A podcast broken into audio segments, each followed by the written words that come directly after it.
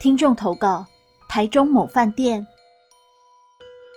本故事是由听众范先生所提供，谢谢您。首先，这是一个个人经历过的真实故事。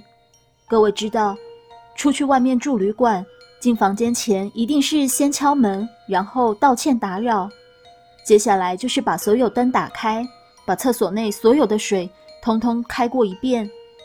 有窗户也会把窗户打开一下，一方面是要确认东西是正常的。另一方面，也是在更改内部的气场，让不好的东西离开。那天我们到了台中玩，出发前我们先上网选择旅馆，看到一间旅馆很便宜，一晚不到一千。在网络上面的照片看起来，其实感觉蛮新颖的。这是一间在一中商圈附近的富差大饭店。我们在台中玩了一整天。大概十点多，我们入住了这间富差大饭店。这间饭店的外观看起来很漂亮，感觉刚拉皮过没多久的样子。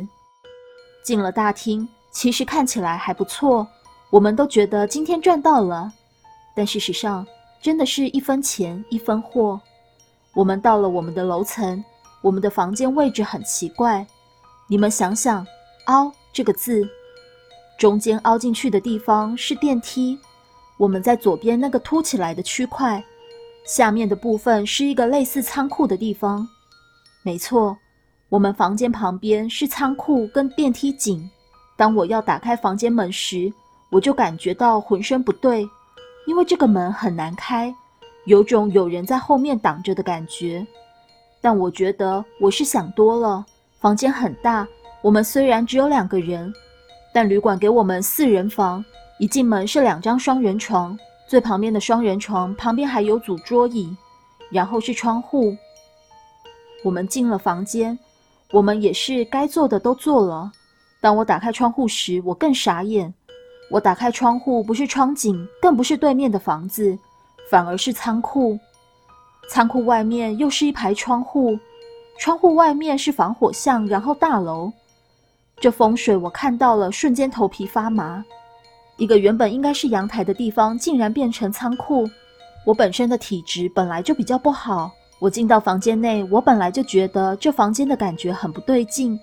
当我打开窗户时，更觉得不对劲，因为我打开窗户后，看到仓库里面有个黑影跑走。但因为是仓库，会有另一个世界的朋友，本来就很正常。况且也晚了。我们互相不要打扰就好。我知道那边有另一个世界的朋友，我也礼貌性的道了声歉，赶快把窗户关起来。我们去洗了澡，我很喜欢泡澡，有浴缸我通常都会想泡，但那天我完全不想，因为我洗澡时眼角余光一直看到浴室有人影。我心想：不会吧，应该是我眼花，我累了，啊。赶快洗一洗，去休息吧。我就赶快洗一洗，赶快出来，然后去啃我的宵夜。在我啃宵夜的时候，却觉得很热，感觉冷气都不凉。我当时还打了两通电话去柜台抗议。我的女友其实本身是个麻瓜，对另一个世界完全没感觉。她洗完澡出来的时候，却跟我说，感觉浴室里有人。我听她这么说的时候。我整个感觉都不好了，连他这种麻瓜都能知道，那这不是我累了，是房间里面真的有。我当时也在心里默念：我们今天只是过夜而已，可能有些冒昧打扰的地方，还请您见谅。我们明天就离开了，请您今晚不要打扰我们。我们当时边啃宵夜边抱怨很热，但那个时候也晚了。没有房间可以给我们换，我们也只能熬。柜台最后也拿了电风扇上来给我们用，加强凉度。可能是对方感觉到我们的善意，晚上也没有打扰我们，就你不犯我，我不犯你，我们就这样过了一晚。隔天我们退房时，也有跟柜台抱怨房间格局跟冷气的问题，但柜台说昨天冷气是正常的，没有故障。他们昨天上去的人员也还在。